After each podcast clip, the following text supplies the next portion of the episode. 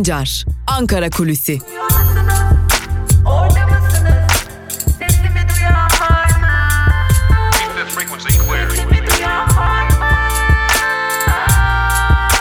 Özgürüz Radyo. Özgürüz Radyo.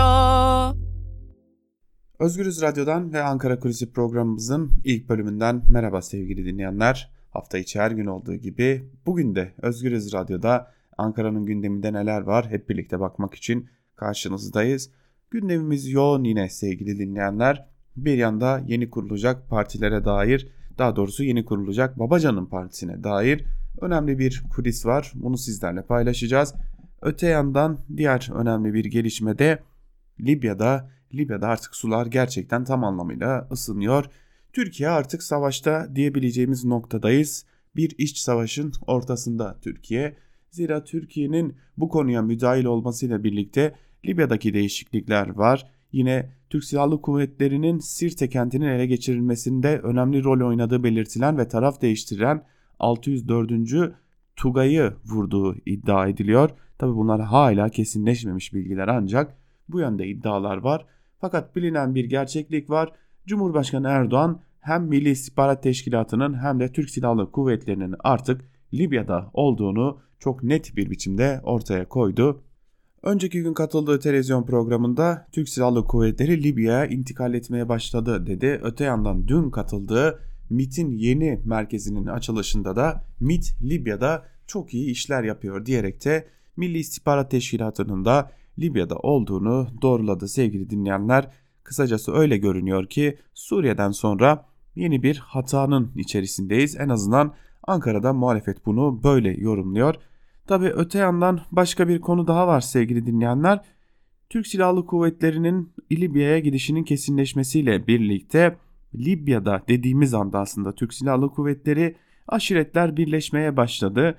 Aşiretler Türk Silahlı Kuvvetleri'nin Ankara'dan alınan kararla Libya'ya intikali ardından aslında biraz daha netleşti coğrafyadaki tutum ve aşiretler birleşerek biz Türkiye'yi burada istemiyoruz herhangi bir dış gücü istemiyoruz noktasına geldiler.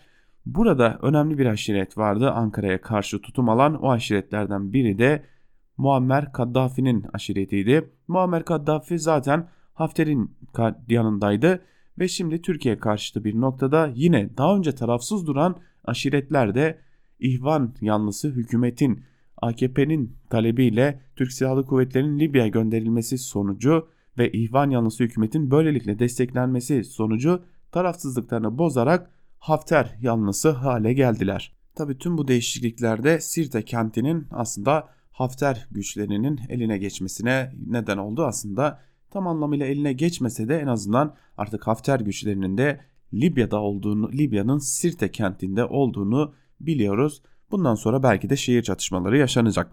Peki Ankara bu konuya ne diyor diye baktığımızda muhalefet biz baştan uyarmıştık noktasında çok büyük bir yanlışın içerisindeyiz ve Libya'da büyük bir bataklığa doğru sürükleniyoruz diyor. Öte yandan dün yoğun bir telefon trafiği de yaşandı. Hem Rusya ile hem ABD ile yoğun bir telefon trafiği yaşandı. Bir yandan Milli İstihbarat Teşkilatı'nın başındaki isim Hakan Fidan, bir yandan Milli Savunma Bakanı Hulusi Akar muhataplarıyla görüştüler, mevkidaşlarıyla görüştüler. Tabi görüşmelerin tam olarak içeriğini bilmiyoruz ancak Libya'daki son durumun ele alındığını yine İran'la ABD arasındaki gerilimin ele alındığını biliyoruz. Şimdi tabi bir yandan da Putin Türkiye'ye gelecek. Putin Türkiye'ye gelirken Rusya'nın desteklediği Libya'daki Hafter'in karşısında savaşan bir Türkiye gerçekliği olacak. Bir yandan da İdlib gerçekliğimiz var. Ankara bu konuda muhalefetin giderek çatık kaşlarını görmeye başlıyor. Zira muhalefet AKP hükümetine biz baştan söyledik başımızı büyük bir belaya soktunuz diyor. Ancak AKP hükümetinin bu noktada geri adım atmadığının da altını çizelim ve AKP hükümetinden kaynaklar da bu noktada geri adım yok. Ulusal mütabakat hükümetine dair tüm gerekli destekleri sunmaya devam edeceğiz. Hafter güçleriyle birlikte illegal durumdadır ve Libya'nın geleceğinde sözü yoktur noktasındalar. Yani Türkiye'nin artık Libya'da bir ara buluculuk yapma durumu kalmadı sevgili dinleyenler. Bunu AKP'li bazı isimler de çok açık bir biçimde söylüyorlar. Ankara Kulisi'nin ilk bölümünün belki de en önemli noktasında şunu tekrarlayalım. Artık Ankara'nın Libya'da bir arabuluculuk rolü üstlenme durumu söz konusu değil. Evet Rusya da sahada, evet ABD de sahada, evet birçok ülke sahada ancak doğrudan değil çoğunlukla paramiliter güçler ile birlikte sahadalar. Ancak Türkiye hem kendi ordusuyla birlikte sahada hem de beslediği, büyüttüğü paramiliter güçler olarak da adlandırabileceğimiz Özgür Suriye Ordusu ya da yeni adıyla Milli Suriye Ordusu'yla sahada Libya giderek başımıza bela olmaya devam edecek. Bir yandan da ABD Türkiye'yi kendi yanına çekmeye, İran'da kendi yanında çekmeye çalışıyor.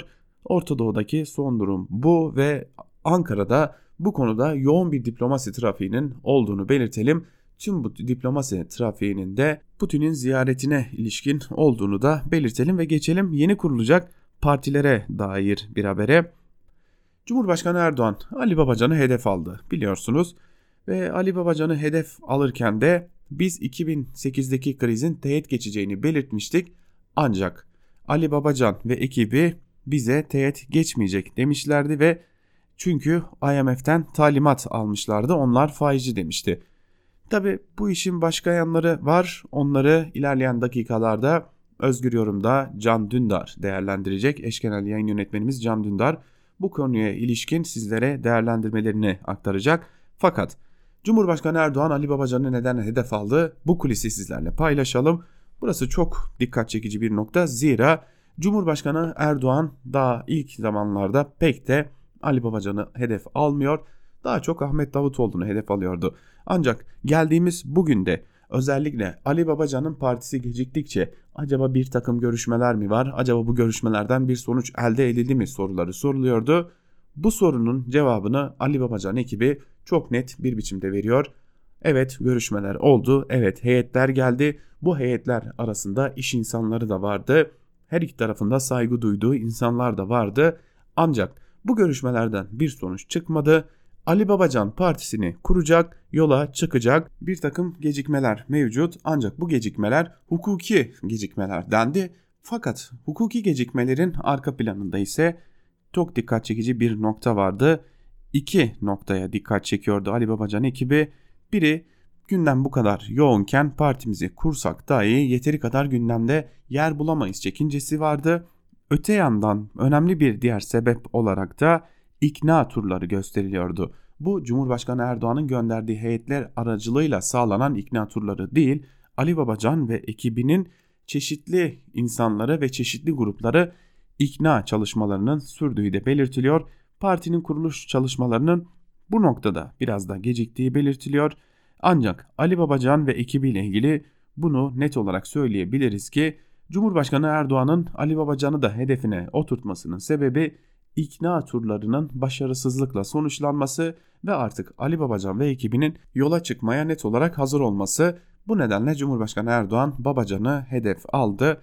Ancak Babacan ve ekibi de ikna turlarını tamamladıktan sonra Ocak ayı içerisinde öyle görünüyor ki Ocak ayı içerisinde ki bize daha önce de verilen bilgiler böyleydi. Ocak ayı içerisinde Ali Babacan ve ekibi partisinin kuruluşunu ilan edecek. En azından başvuru dilekçesini İçişleri Bakanlığı'na sunarak Türkiye siyasi hayatına AKP'den kopan ikinci bir partinin daha eklenmesi gerçekleşecek son bir yıllık süreç içerisinde diyelim ve Ankara Kulisi'nin ilk bölümünü noktalayalım. Gündem yoğun, gündemde birçok şey var. Biz elimizde bulunan en öne çıkan kulisleri sizlerle ilk bölümde paylaştık ancak ikinci bölümde de öne çıkan diğer bilgileri sizlerle paylaşmayı sürdüreceğiz. Bizden şimdilik bu kadar. Küçük bir ara. O küçük aranın ardından da gazete manşetleri ve günün öne çıkan yorumlarıyla karşınızda olmayı sürdüreceğiz. Şimdilik hoşçakalın.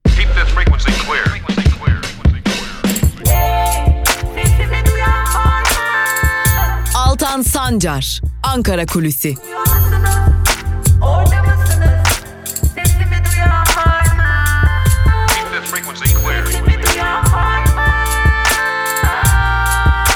Özgürüz Radyo. Özgürüz Radyo. Özgürüz Radyo'dan ve Ankara Kulisi'nin ikinci bölümünden tekrar merhaba sevgili dinleyenler. İlk bölümde Ankara'nın gündemini aktarmıştık sizlere. İkinci bölümde ise gazete manşetleri ve günün öne çıkan yorumlarıyla sizlerle olacağız sevgili dinleyenler. Evet gündem malum gündem yine İran krizi ve Türkiye'de artan ekonomik kriz ve tabii ki Libya gündemimizde. Dilerseniz gazete manşetlerine bakalım. Hangi konular gazetelerin manşetlerinde yer alıyor? İlk olarak Evrensel Gazetesi ile başlayalım. Evrensel Gazetesi'nin bugünkü manşetinde öğrenciler kazandı sözleri yer alıyor. Ayrıntılar ise şöyle. İstanbul Üniversitesi öğrencileri yemekhane zammına karşı mücadele ederek üniversite yönetimine geri adım attırdı. İstanbul Üniversitesi Rektörlüğü eylemler üzerine kampüste sabah kahvaltısını kaldıran ve indirimli öğünü teke düşüren uygulamadan vazgeçildiğini açıklamak zorunda kaldı. İstanbul Üniversitesi öğrencisi Cenk Yılmaz Bayır, birlikte hareket ettiklerinde neleri başa başarabileceklerini gördüklerini söyleyerek yemekhane zammı geri alındı. Sıra diğer taleplerimizde dedi. İstanbul Teknik Üniversitesi öğrencileri de kampüsteki özel işletmelerin yüksek fiyatlarına karşı başlattıkları boykot nedeniyle haklarında soruşturma açılan arkadaşlarının derslere ve sınavlara girişinin engellenmesine tepki gösterdi. Öğrenciler, bizler bu ekonomik krizde karnımızı doyurabilme hakkımızı savunurken saldırıya uğrayan İTÜ öğrencileriyiz. Öğrencilere müşteri muamelesi yapılmaması için bir araya geldik diyerek İTÜ yönetimine tepki gösterdi deniyor haberin ayrıntılarında. Evet bir yandan da Türkiye'de artık üniversitelerde yavaş yavaş da olsa itirazlarını dile getirmeye başladılar. Bir diğer habere geçelim. Çocuk istismarının affı olmaz başlıklı bir haber dün aktarmıştık. Kadınlar 45'ten fazla ilde sokağa çıkmışlardı ve çocuk istismarına af getirmesi beklenen o yasal düzenlemeye itiraz etmişlerdi. Bu konunun haberi yer alıyor. Ayrıntılar şöyle. Daha önce kamuoyunun büyük tepkisiyle iki kere geri çekilen çocuk istismarına evlilik yoluyla af düzenlemesinin ikinci yargı paketiyle yeniden gündeme getirilmesine karşı kadınlar 45'i aşkın şehirde çocuk istismarının affı olmaz diyerek tepkilerini dile getirdi.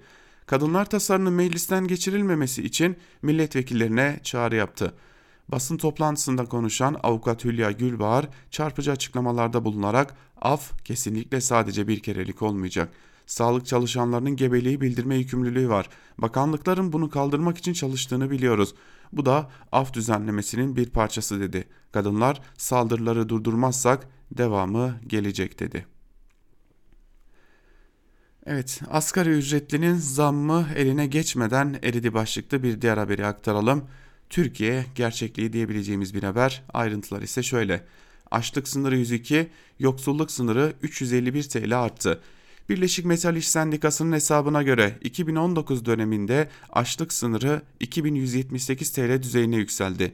Asgari geçim indirimi olmadan asgari ücret açlık sınırının altında kaldı. 4 kişilik bir ailenin gıda dahil temel ihtiyaçlarını kapsayan yoksulluk sınırı ise 7532 TL oldu şeklinde haberin ayrıntıları aktarılmış. Hiç beklemeden Evrensel Gazetesi'nin ardından da Yeni Yaşam Gazetesi'ne geçelim. Yeni Yaşam Gazetesi tek çözüm yolu halkların birliği manşetiyle çıkmış. Ayrıntılarda ise şu cümlelere yer veriliyor. Amerika Birleşik Devletleri'nin suikastle Kasım Süleymani ile Haçlı Şabi ve Lübnan Hizbullah komutanlarını öldürmesi ABD, İran ve Irak üçgeninde gerilimi tırmandırmaya devam ediyor. Tahran'da Süleymani için düzenlenen cenaze töreninde intikam yeminleri edilirken ABD, İngiltere, Fransa'dan İran'a uyarılar geldi. ABD Başkanı Donald Trump yine vururuz derken İran hem ABD'yi hem de İsrail'i tehdit etti. İran, Zikar vilayetinde Haçlı Şabi karargahı ateşe verildi. Uzmanlara göre Ankara ise gerilimi yayılmacı emellerini gerçekleştirmek için bir fırsat olarak değerlendirme hevesinde. ABD-İran geriliminin bölge halkları ve Kürtler içinde risk oluşturduğu değerlendirmesi yapılıyor.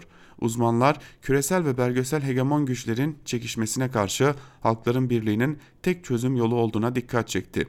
HDP Diyarbakır Milletvekili İmam Taşçıer, ABD-İran geriliminin Kürt ulusal birliğinin hayati önemini bir kez daha gösterdiğini söyledi. Taşçıer, 2020 yılı Kürtlerin yılı olacaktır derken Orta Doğu uzmanı Faik Bulut, Kürtler gelişmelere göre her ihtimali iyi analiz ederek esnek stratejik hamlelerle politikalar geliştirmelidir dedi şeklinde haberin ayrıntıları aktarılmış.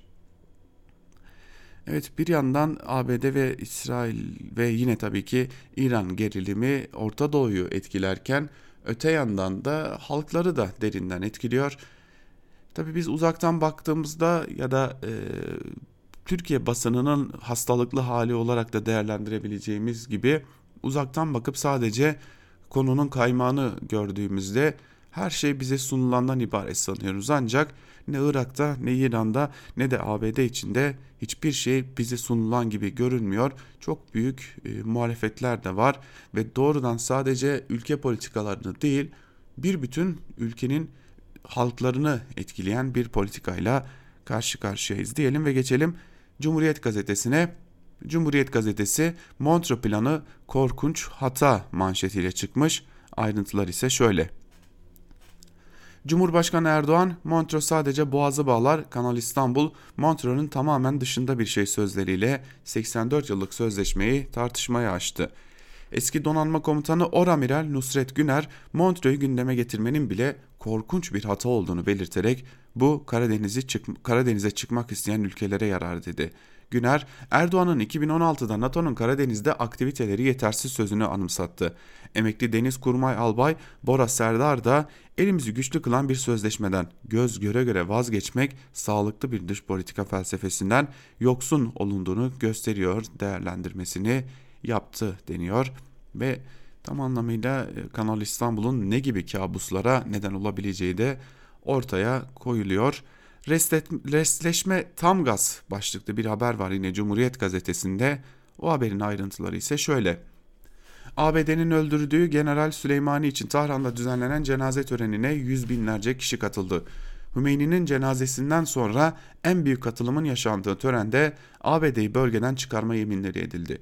İran'ın nükleer anlaşma taahhütlerini askıya alması sıcak savaş kaygısını daha da arttırdı. AB ülkeleri ve Rusya'dan itidal çağrısı geldi. NATO, müttefikler İran'ın nükleer silah sahip olmaması konusunda hem fikir açıklaması yaptı deniyor haberin ayrıntılarında. Tabi burada akıllara bir soru geliyor. Türkiye o müttefiklerin içinde ancak bu nükleer silaha sahip olmama noktasında e, nasıl olacak da Türkiye taraf olabilecek? O da ayrı bir soru işareti. Geçelim Bir Gün Gazetesi'ne. Bir Gün Gazetesi'nin manşetinde ise ciğerler değil insanlık bitti sözleri yer alıyor. Her ne kadar bir süre gündemimizde olsa da ve bir süre sonra gündemimizden düşse de silikozis hastalıklarına dair haberler gelmeye devam ediyor. Bir Gün Gazetesi de bugün bu konuyu manşetine taşımış. Ayrıntılar ise şöyle.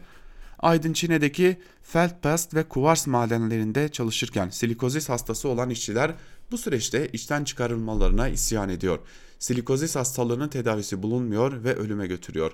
O işçilerden biri Şenol Girgin, 42 yaşındaki iki çocuk babası Girgin, madenci maskesi yerine boya maskesi verdiler, hasta ettiler. Sonra da işten çıkardılar.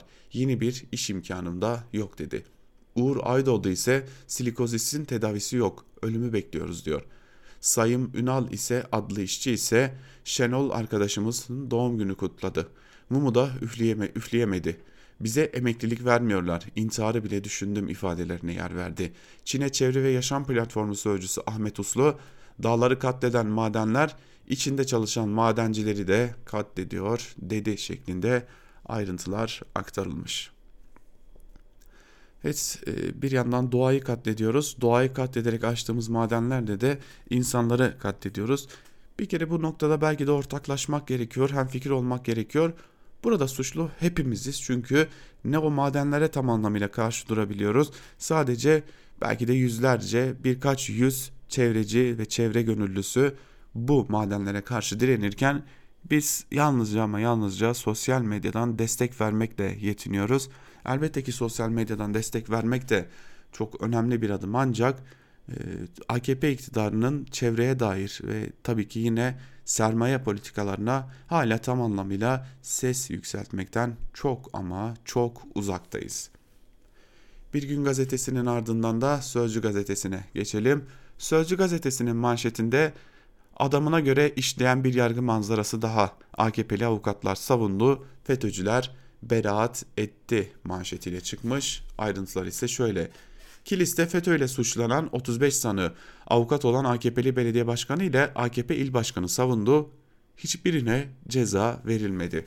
Kilis Ağır Ceza Mahkemesi FETÖ'ye üye olmak iddiasıyla aralarında Pensilvanya'ya gidip FETÖ ile görüşenlerin de olduğu 35 kişiyi yargıladı. Bu davada sanıkların avukatı AKP'liydi. Bunlardan biri Kilis Belediye Başkanı Avukat Abdi Bulut, diğeri ise AKP Kilis İl Başkanı Murat Karataş'tı. 31 sanık beraat etti. Dördünün dosyası ayrıldı. Avukatı AKP'li olan davadan kurtuldu deniyor ayrıntılarda. Tabi bu noktada önemli bir şeye işaret etmek gerekiyor. Tekrar tekrar işaret etmek gerekiyor sevgili dinleyenler. O da şu ki şu FETÖ borsası konusu her ne kadar şu aralar gündemden düşmüş olsa da önemli bir konu ve FETÖ borsası takır takır işlemeye devam ediyor gibi de görünüyor. Geçelim Karar Gazetesi'ne. Karar Gazetesi meğer yoksullar varmış manşetiyle çıkmış. Ayrıntılar şöyle. Üniversite öğrencilerinin ucuz yemek isyanı Türkiye'nin dikkatini içimizdeki trajediye çekti. Tek öğünün hesabını yapmak zorunda kalan gençlerin, ailesini geçindiremeyen insanların acı hikayeleri 82 milyonun yüzüne çarptı. Yardıma muhtaç vatandaşların varlığıyla ilgili ortaya çıkan farkındalık birçok yardım kampanyasının başlatılmasına ilham verdi. Acı bir olayla son bulan bir haftalık süreç Türkiye'de geçen yıl hayatların sönmesine de yol açan trajedilere yönelik toplumsal farkındalığı arttırdı. İçimizdeki yoksullar görülmeye başlanınca sosyal medyada öğrencilere burs, ihtiyaç sahiplerine yardım talepleri yağmaya başladı. Karakışı işaret eden İstanbul Valiliği de vatandaşlar sokakta yaşayan kimsesizler için duyarlı olsun, yerleri bildirilsin çağrısında bulundu deniyor. Tabi bir noktayı işaret etmek gerekiyor sevgili dinleyenler. AKP iktidarı Türkiye'de iktidara geldiği günden bu yana Türkiye giderek yoksullaşıyor ve AKP iktidarı sürekli olarak sürdürülebilir yoksulluk politikası izliyor. Yani yoksulluk AKP iktidarı döneminden önce de elbette vardı. AKP iktidarında daha fazla derinleşmeye başladı. Fakat Türkiye'de e, özellikle şunu söylemek mümkün. Son yıllarda artık sürdürülebilir yoksulluk diye bir şey var ve bu sürdürülebilir yoksulluk aslında devletin ya da iktidarın ne dersek diyelim adına ki anayasaya göre sosyal bir devlettir Türkiye Cumhuriyeti. Bu konuda duyarlılık göstermesi gerekenler nedense sürekli STK'lar ve e, aslında yardımseverler oluyor. Oysa yoksulluğun ortaya çıkmasına neden olan şey AKP'nin politikaları, AKP'nin finans politikaları ve AKP'nin daha geçtiğimiz hafta açıklanan asgari ücreti. Tam da bunlardan dolayı e, elbette ki yardımseverlik ve e, kampanyalar önemlidir ancak burada esas olan belki de AKP iktidarını bu noktada adım atmaya zorlamaktır. MIT Libya'da üstüne düşeni hakkıyla yapıyor başlıklı bir haberi aktaralım sizlere. Cumhurbaşkanı Erdoğan sınır ötesi mesajlar verdi. Suriye ve Doğu Akdeniz Türkiye'yi doğrudan ilgilendiriyor. Kendi oyun planımızı hayata geçirmeye mecburuz. Suriye'de ilk günden beri sahada aktif rol oynayan MIT'in sınır ötesi hareketler, harekatların başarıya ulaşmasında büyük emeği var. Şimdi de Libya'da üstüne düşen görevleri hakkıyla yerine getiriyor. Artan tehditlerin büyüklüğü MİT'ten beklentimizi de arttırıyor. Önümüzdeki dönemde yurt dışında daha fazla faaliyet yürüten bir istihbarat yapısı bekliyoruz demiş Cumhurbaşkanı Erdoğan. Tabi artık tam anlamıyla Türkiye dış politikada askeri olarak var oluyor. Geçelim Milliyet gazetesine. Umarım bu manşetleri yüzünden e, sahiplerinden fırça yemezler diyelim ve Bakalım hangi manşette çıkmış? Öğrenci kazandı manşetiyle çıkmış bugün. Milliyet gazetesi ayrıntılar şöyle. İstanbul Üniversitesi tepkiye neden olan yemekhane zammı ve kahvaltının kaldırılması kararını iptal etti. İstanbul Üniversitesi 30 Aralık 2019'da öğrencilere kahvaltı hizmetlerini kaldırmış, indirimli yemek hakkını da bir öğünle sınırlandırmıştı. Yemek ücretlerinin 3,5 TL olduğu üniversitede ikinci yemeği almak isteyen öğrenci 18.50 TL vermek zorunda kalacaktı. Tepkiye kayıtsız kalmayan üniversite dün gece 1. dün gece 1'i 6 geçe kararı iptal etti. Tartışma öğrencilerin sorunlarını yeniden gündeme getirdi. Açık öğretim çıkarıldığında 3.7 milyon üniversite öğrencisi var. KYK yurtlarının kapasitesi ise 680 bin. Yurt ücretleri aylık 200 TL ile 340 TL arasında. Penceresiz özel yurtlar bile var. Gelirinin önemli bir kısmını yurda harcayan öğrencilerin beslenme parası da azalıyor denmiş haberin ayrıntılarında. E, hala öğrencisine kredi veren devlet var ve o krediyi ödeyemediği için banka hesaplarına el konulan binlerce üniversite mezunu var. Zira üniversiteden mezun olduktan sonra öğrenciler iş bulamıyor ve iş bulamadıklarından dolayı da o krediler geri ödenemiyor sevgili dinleyenler. Milliyetin ardından geçelim Hürriyet gazetesine. Hürriyet gazetesinin manşeti bugün yine dikkat çekici. Sarı itiraflar manşetiyle çıkmış Hürriyet gazetesi. Ayrıntılar ise şö şöyle. Uber'den kurtulduk diye sevinen sarı taksi esnafı vatandaşın korsan taksiye koşunca şoka uğradı. Şimdi ard arda biz nerede hata yapıyoruz, neden ilk tercih değiliz tartışması başladı. Hürriyete dün yayınlanan Uber gitti korsan bastı haberleri gündem yarattı. Eski Taksiciler Odası Başkanı Yahya Uğur'un Uber'de fevri davrandık, hata yaptık. Kendi hizmetimizi iyileştirirsek korsan yayılmazdı sözleri tartışılıyor.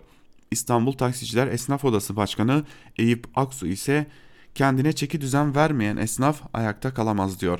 Aksu aracında sigara içen, kısa mesafe diye yolcu almayan, güzergah beğenmeyen ve konuşması bozuk şoförleri hemen bize bildirin diye vatandaşa çağrı yapıyor. Bir taksi durağı işletmecisi olan Şakir Çiftliğin teşhisi ise şöyle. Kimse geçmişten ders çıkarmadı. İşini düzgün yapmayanlar imajımızı zedeledi. İnsanlar lüks taksiyi gördü, beklenti arttı deniyor haberin ayrıntılarında. Tabi burada sayılan sorunlara birkaçını ekleyelim.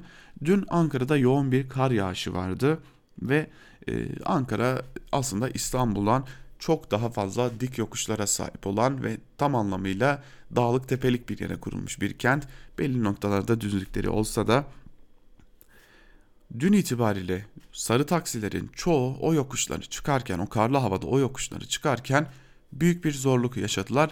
Yine bir parantez açarak söyleyelim işini doğru düzgün yapan taksici esnafları ayrı bir köşeye koyarak söylüyoruz bunu elbette. E, taksiciler araçlarına kışlık lastik takmaktan kaçıyorlar zorunlu olmasına rağmen ve tüm bunlardan dolayı da o yokuşları çıkarken zorlanıyorlar. Bunun da adı kazaya davetiye oluyor. Bunun dışında trafikte zorbalık yapan taksi şoförleri, kırmızı ışıkta geçen taksi şoförleri, trafikte araçları sıkıştıran taksi şoförleri, yani kimse kusura bakmasın ama bu taksi şoförleri yüzünden de Türkiye'de taksi şoförlerine yönelik fazlasıyla olumsuz bir algı mevcut. Ee, yani mesele Uber'in kendisi değildi. Uber'i bir şekilde iktidarla kurulan ilişkilerle Türkiye'de engellediler ama sarı taksilerin kullanımı hala çok düşük düzeyde çünkü çok da iyi bir esnaf olmadıklarını tüm Türkiye biliyor diyelim geçelim bir diğer gazetemize Sabah gazetesine göz, göz atalım. Sabah gazetesi güçlü devlet için güçlü istihbarat manşetiyle çıkmış. Tabi bu manşet bir takım şeyleri hatırlatıyor. Çok çok da eski olmayan tarihlerde şöyle 70 yıl öncesine dair bir şeyleri hatırlatıyor ama haberin ayrıntılarına göz atalım. Ayrıntılar ise şöyle. Başkan Erdoğan MIT'in yeni hizmet binası kaleyi açtı yurt dışında daha fazla örtülü faaliyet yürüten bir istihbarat yapısı hedefliyoruz demiş Cumhurbaşkanı Erdoğan az önce de aktarmıştık. MIT'in e, aslında yeniden şekillenmesi söz konusu ve MIT'in başında hala Hakan Fidan bulunuyor. Hakan Fidan üzerinden MIT yeniden yapılandırılacağı da benziyor. Geçelim Yeni Şafak'a. Yeni Şafak hem derviş hem akıncı manşetiyle çıkmış. Ayrıntılar ise şöyle. Türkiye'nin stratejik hamleleri ve sahadaki başarısında önemli rolü olan MIT'in Etimeskut'taki yeni binası kale açıldı. Cumhurbaşkanı Erdoğan teşkilatın isimsiz kahramanlarını şükranla anarken gerektiğinde derviş ve gerektiğinde akıncı misali bir karşılık beklemeksizin görevlerini yerine getirmeyi sürdürecekler dedi şeklinde. Bugün de e, öyle görünüyor ki istihbarat övülecek. E, AKP iktidarının döneminde çok başka bir noktaya gelen MIT'in istihbari faaliyetleri övülüyor. Malum Yeni Şafak gazetesinin manşetinde ya da diğer tüm yandaş gazetelerde her gün ya askeri faaliyetler övülür ya da bir takım yurt dışı faaliyetler övülürdü. Bugün de öyle görülüyor ki istihbarat övülüyor. Tabi birden fazla bu kadar istihbaratı kendi ülkesi içerisinde elbette ki ülkesi dışında istihbari faaliyete bulunmak e, gereklidir. Türk mevcut dünya koşullarında gereklidir ancak kendi vatandaşları için bu kadar istihbari faaliyette bulunmak ülke içerisinde o ülkede bir takım şeylerin yolunda gitmediğinin de göstergesi olsa gerek. Geçelim Akit'e. Akit nikah taciz, zina, flört manşetiyle çıkmış. Manşetin ayrıntıları ise şöyle. Ailenin rızasını alarak kendi istekleri doğrultusundan nikah kıyan 18 yaş altı gençlere tacizci yaftası vuran laikçi feminist çeteler 12-13 yaşındaki çocukların zinasını ise flört kılıfı altında meşrulaştırmaya çalışıyor. Genç evlilerin mağduriyetlerinin giderilmesini giderilmesine takoz olan mor çatı ahlaksız ilişkileri ise çanak tutup özendiriyor denmiş haberin ayrıntılarında. Bu tiksinç haberi daha fazla okumaya gerek yok. Hatta bu konuda artık her gün yaptığımız o yorumlara da gerek yok sanırım. Zira Akit gazetesi her defasında e, aynı şekilde Türkiye'nin belki de temeli olan hem laikliğe hem de e, özellikle de çocuklara saldırmaya devam ediyor. Çocuklar ne kadar erken yaşta evlenebilirse galiba Akit için o kadar kar gibi görünüyor diyelim ve gazete manşetlerini burada noktalayalım sevgili dinleyenler. Gazete manşetlerinin ardından da günün öne çıkan yorumlarına hep birlikte kısaca bir göz atalım. İlk olarak Sözcü Gazetesi ile başlayalım. Sözcü Gazetesi'nden Saygı Öztürk e, Dışişleri Bakanı Mevlüt Çavuşoğlu ile görüşmüş ve bunu köşesine taşımış bugün. Bölgedeki büyük gerginliğin azaltılması için çabalıyoruz demiş Mevlüt Çavuşoğlu Saygı Öztürk'le yapılan görüşmesinde ve Saygı Öztürk'te bir yazısının bir bölümünde şunları aktarıyor. Dışişleri Bakanı Çavuşoğlu pazartesi, Milli Savunma Bakanı Hulusi Akar'da salı günü tabii ki öncelik Libya ve Suriye olmak üzere açıklamalarda bulunacaktı. Çavuşoğlu nasıl olsa Akar askeri konularda da daha kapsamlı açıklamalar yapacak diyerek askeri konulara girmedi. Bir soru üzerine Libya'ya askeri uzman, danışman, teknisyen, eğitimci gönderildiğini belirtti. Bakanın toplantısının sonunda Akar'ın temsilcilerle bir araya geleceği toplantının iptal edildiği haberi geldi. Bölgemizle ilgili en yeni ve en son bilgiler MIT'in yeni binasının açılışından sonra konuşuldu. Gazetecilerin temsilcileriyle bir araya gelen Çavuşoğlu geçen yıl küresel açıdan kapsamlı değişim ve dönüşümler yaşandığını belirtti. Kasım Süleymani'nin öldürülmesinin bölgemizin barış ve istikrarına ciddi bir tehdit oluşturduğunu belirten bakan, ABD-İran gerginliğinin diplomasi yoluyla azaltılması için yoğun çaba içinde ve ilgili tüm taraflarla temas halinin içinde olduğumuzu söyledi. Bunun için bazı ülkelere de tema, ülkelerle de teması sürdürdüklerini Rusya Devlet Başkanı Putin'in de çarşamba günü Türkiye'ye geleceğini anlattı. Türkiye'nin ABD-İran arasında arabuluculuk çabası da sürecek. Tansiyonun düşürülmesi, diyalog başlatılması konusunda Türkiye çaba gösterecek. Tabi esas arzu edilen de ülkelerin doğrudan temas kurmaları için katkı vermek olacak deniyor. Yazının bir bölümünde Saygı Öztürk'ün Tabi Türkiye'nin hala ara buluculuk rolü üstlenebilecek bir pozisyonu var mı Orta Doğu'da? O da işin ayrı bir muamması. Ee, şimdi Sabah gazetesinde bir e, yazı var. Onu sizlerle paylaşmak istiyorum. Aslında okuduktan sonra da çok kısa bir yorum gerektiriyor bu yazı. Mevlüt Tezel'in yazısı Savaş Seçim kazandırıyor başlıklı bir yazı ve yazının bir bölümü şöyle.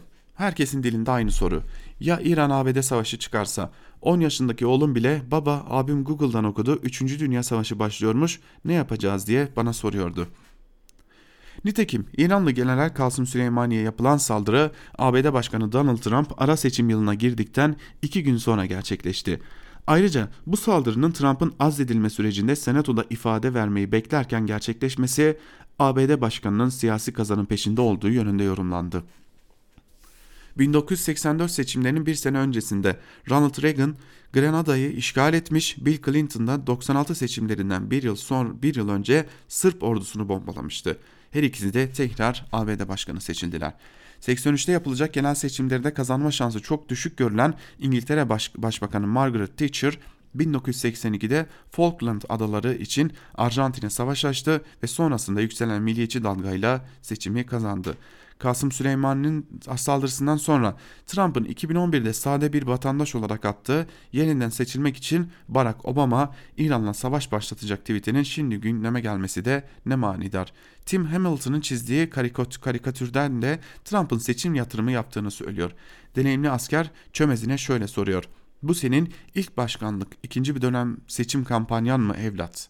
İran hükümeti ise gemileri yaktı. Nükleer anlaşmadaki uranyum zenginleştirme, depolama, araştırma ve geliştirme ile ilgili taahhütlerin hiçbirine uymayacağını söyledi. Peki bu gerginlik savaşa dönüşürse işte bunu düşünmek bile istemiyorum demiş Mevlüt Tezel. Elbette iktidardan gideceğini anlayanlar çoğunlukla savaşa başvururlar. Bu dünyada çok uzun süredir böyledir. Ancak biz e, Mevlüt Tezel'den şunu da beklerdik açıkçası. Türkiye'nin 2015 ile 2019 yılları arasında geçirdiği süreci de bu şekilde köşesine taşıyabilir mi? 7 Haziran 1 Kasım seçimlerini referandumu köşesine böyle taşıyabilir mi? Acaba diye sormakta gerekiyor. Diyelim ve yazılarımıza devam edelim. Sedat Ergin'le devam edelim Hürriyet gazetesinden. Bugünkü Irak'a bakıp Ecevit'in felaket olur uyarısını hatırlamak başlıklı Ergin'in yazısının bir bölümü şöyle. Dönemin Başbakanı Ecevit bu açıklamayı 16 Ocak 2012, 2002 tarihinde Washington'da Başkan George W. Bush ile görüşmesinden sonra milliyetten meslektaşlarımız Derya Sazak ve Fikret Bilal yapmıştı. İçinde biz olalım veya olmayalım. Irak'a yapılacak bir müdahalenin en fazla bizi etkileyeceğini söyledim. Bölgede bir istikrarsızlık yaratacağını, bunun da bir felakete yol açabileceğini belirttim. Tabi benim derdim Saddam değil, Irak'ın toprak bütünlüğü. O dönemin gazete arşivlerine kısaca göz atmak, ABD'nin Irak'a dönük müdahale planlarının Türkiye ile ABD arasında diyalogda çok geniş bir yer tuttuğunu, bu çerçevede Türkiye'nin ABD'ye bu ülkeye savaş açmaması yolunda kuvvetli uyarılarda bulunduğunu görmek açısından yeterlidir.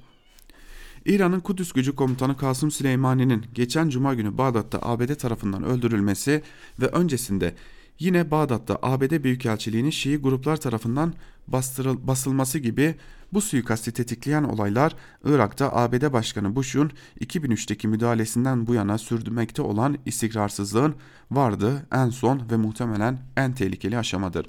Irak, ABD'nin 2003'teki askeri müdahalesinin sonucu olarak bugün darmadağın olmuş, yeniden bir araya getirilebilmesi pek mümkün olmayan kaotik bir ülke görüntüsü içinde bir anda meçhule doğru yol almaktadır. İlginçtir ki Türkiye'nin savaş öncesinde ABD'ye yaptığı uyarılardan biri bugün Irak'ta yaşanan gerçekliğin çok önemli bir boyutunun doğru bir tahminine dayanıyordu. Bu uyarıların konusu savaş nedeniyle Saddam Hüseyin rejimi çöktüğü takdirde bu gelişmenin İran İran'ın Irak ve buradan bütün bölge üzerindeki nüfuzunun yayılmasının önünü açabileceği değerlendirmesiydi. Bu görüş Türkiye'nin İran ile ilişkilerinin hassasiyeti nedeniyle hiçbir zaman kamuoyu önünde telaffuz edilmedi ama kapalı kapıların arkasında kuvvetle vurgulanan bir konuydu. Buna göre Irak'ta çoğunluğu Şii nüfusun oluşturduğu hesaba katıldığında ağırlıklı olarak Sünni kadrolara dayanan, kendisi de Sünni kökenli olan Saddam Hüseyin'in kurduğu rejimin çöküşü İran'ın bu ülkedeki etkisini artırabilmesine yol açabilirdi. Ankara'nın ABD savaş öncesinde uyarısıydı. Yapmayın mesajını esas alıyordu. Ancak ABD'nin Irak'a gireceğini kesinleştiği noktada Ankara'dan yapılan bir başka kuvvetli uyarı müdahale halinde başta ordu olmak üzere Irak'taki kurumların bütünüyle ortadan kaldırılmaması beklentisini içeriyordu. Kurumsal yapı tarif olduğu takdirde bütün devlet mekanizmasının çökeceği, bu durumun Irak'ı yönetilebilir olmaktan çıkaracağı, ülkeyi büyük bir istikrarsızlığın içine iteceği vurgulanmıştı. Ancak ABD bu gibi telkinleri de önemsememiş ve Irak'ta işgal ile birlikte bazı kadrolarını tümüyle tasfiye etmeye öncelik vermiştir. ABD'nin Irak'a yerleşmesinden ne kadar rahatsızlık duyduysa İran'ın ABD'nin Saddam Hüseyin'i devirmesini de yine de dışa vurulmayan bir memnuniyetle karşıladığını tahmin etmek güç değildir.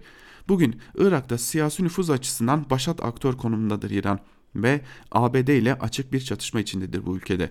ABD son hadiseden sonra vatandaşlarının canavliyle bir an önce Irak'tan çıkarmaya çalışırken Ecevit'in 20 yıl önceki yapmayın felaket olur uyarısını bugün hatırlayan Amerikalı var mı acaba diye soruyor Sedat Ergin yazısının bir bölümünde. Geçelim Hürriyet gazetesinden Abdülkadir Selvi'nin yazısına Büyükşehir yasası değişiyor başlıklı bir yazı. Yazının bir bölümünde ise Selvi şunları aktarıyor.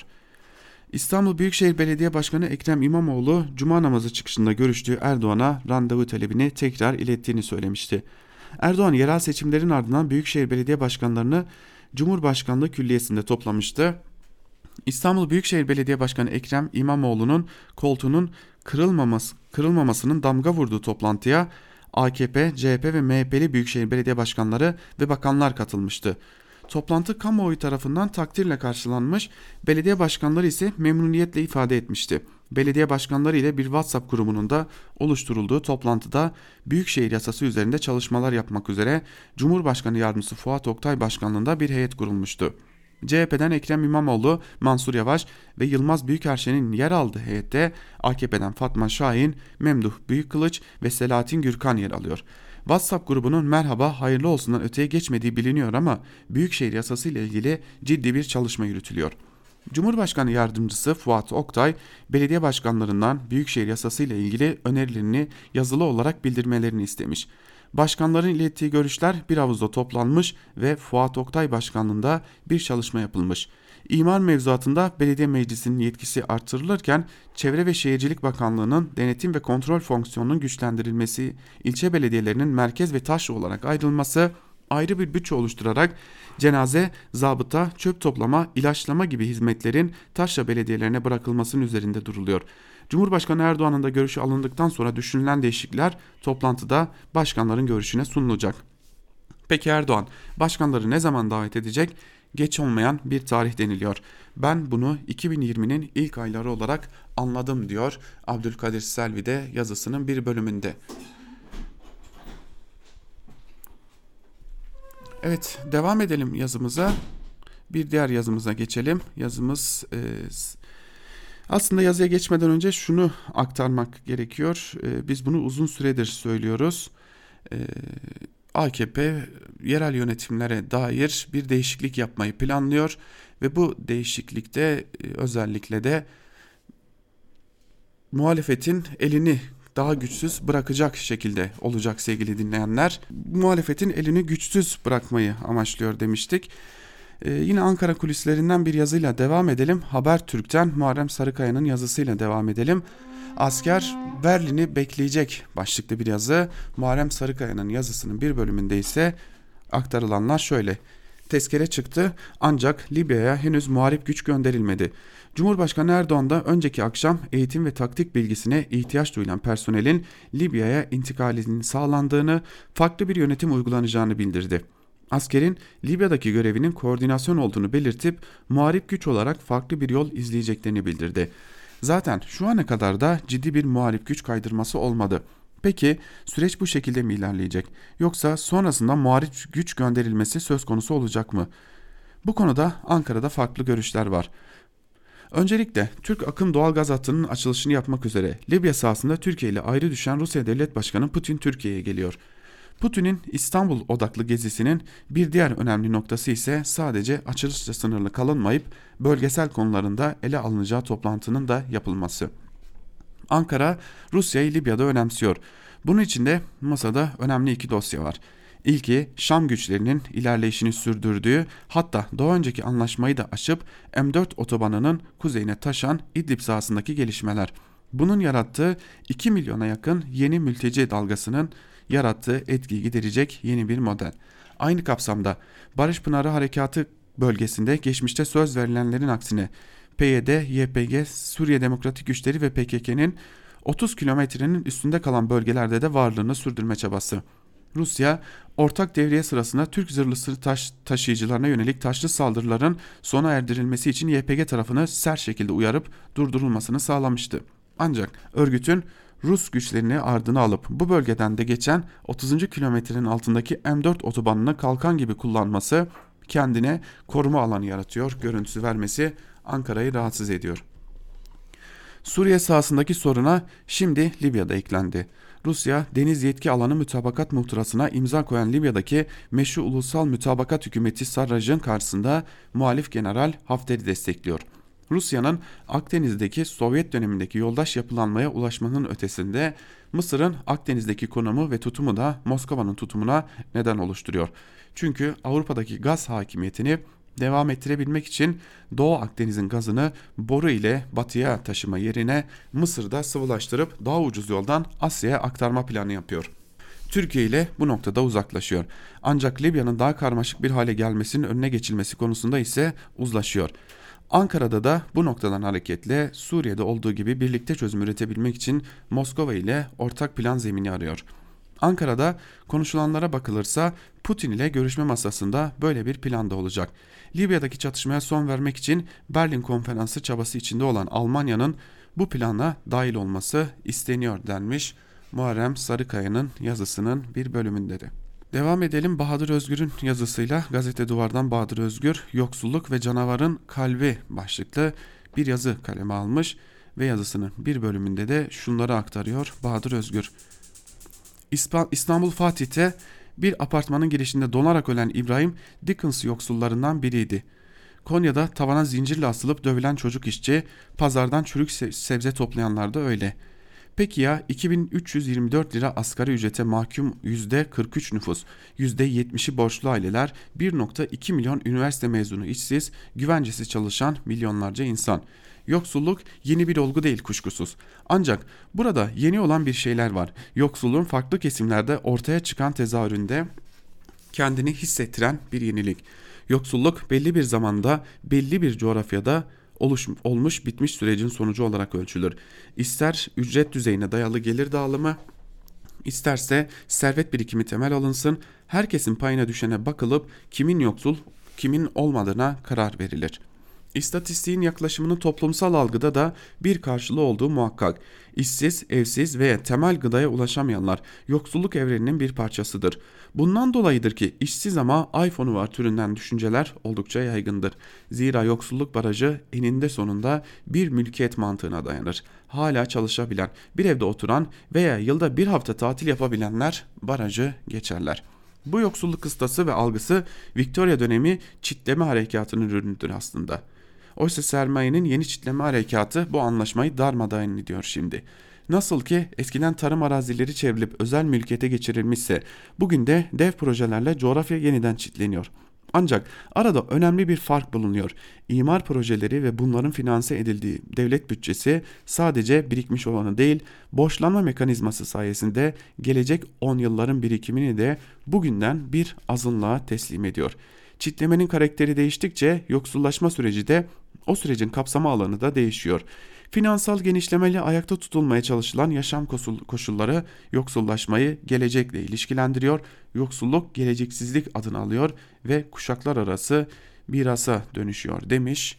Bahadır Özgür de yazısının bir bölümünde aslında bugünkü Türkiye'nin de bir fotoğrafını çekmiş diyelim ve Geçelim son yazımıza. Son yazımız ise Karar Gazetesi'nden İbrahim Kahveci'nin yazısı. Bomboş yollar, boş santraller başlıklı yazı. Yazının bir bölümünde ise aktarılanlar şöyle. Kısa bir sorgulama yapıyorum. Açıklanan bilgilere göre İstanbul-İzmir otoyolu 8,5 saatlik süreyi 3,5 saate düşürdüğü söyleniyor. Fakat kilometre olarak ise 515 kilometrelik yolun 426 kilometreye düştüğü ilan ediliyor. Hoş yol sadece 89 kilometre kısalırken nasıl süre 8,5 saatten 3,5 saate düşüyor ben de bilemedim. Ama bizim için asıl mesele videoda görüldüğü gibi yolun bomboş olmasıdır. Yapım aşamasında maliyetin 6-7 milyar dolar tutacağı açıklanmıştı. Sonra kur yükselince maliyet dolar bazında 4-5 milyar dolara düşmesi bekleniyordu. Ama bir de gördük ki Sayın Cumhurbaşkanı kurdeleyi keserken 11 milyar dolarlık yapım maliyeti olduğunu ilan etti.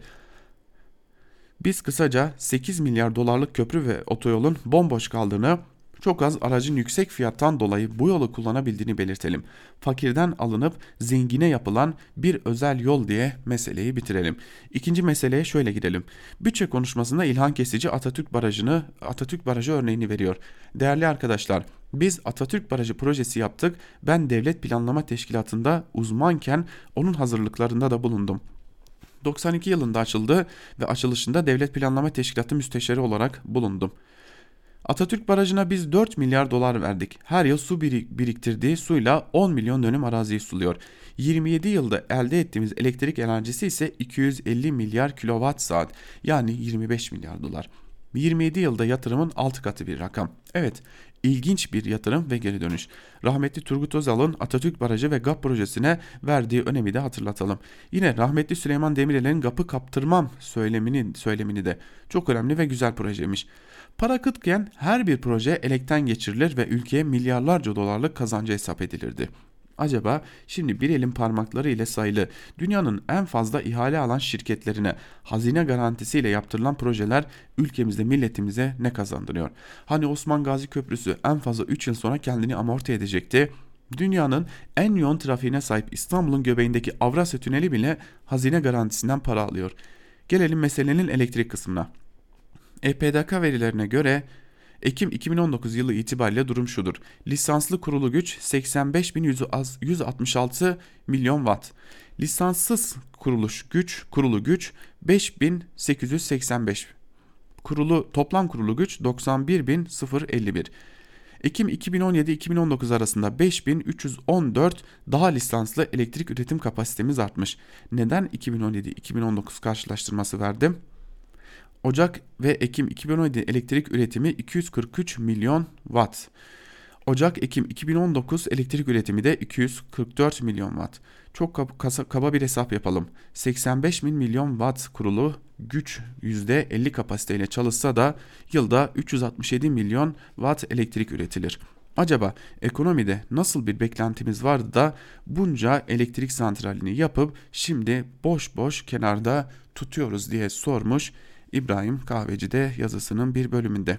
Biz de İbrahim Kahveci'nin yazısıyla birlikte Ankara kulisini burada noktalayalım. Sözü ve yorumu Can Dündar'a bırakalım.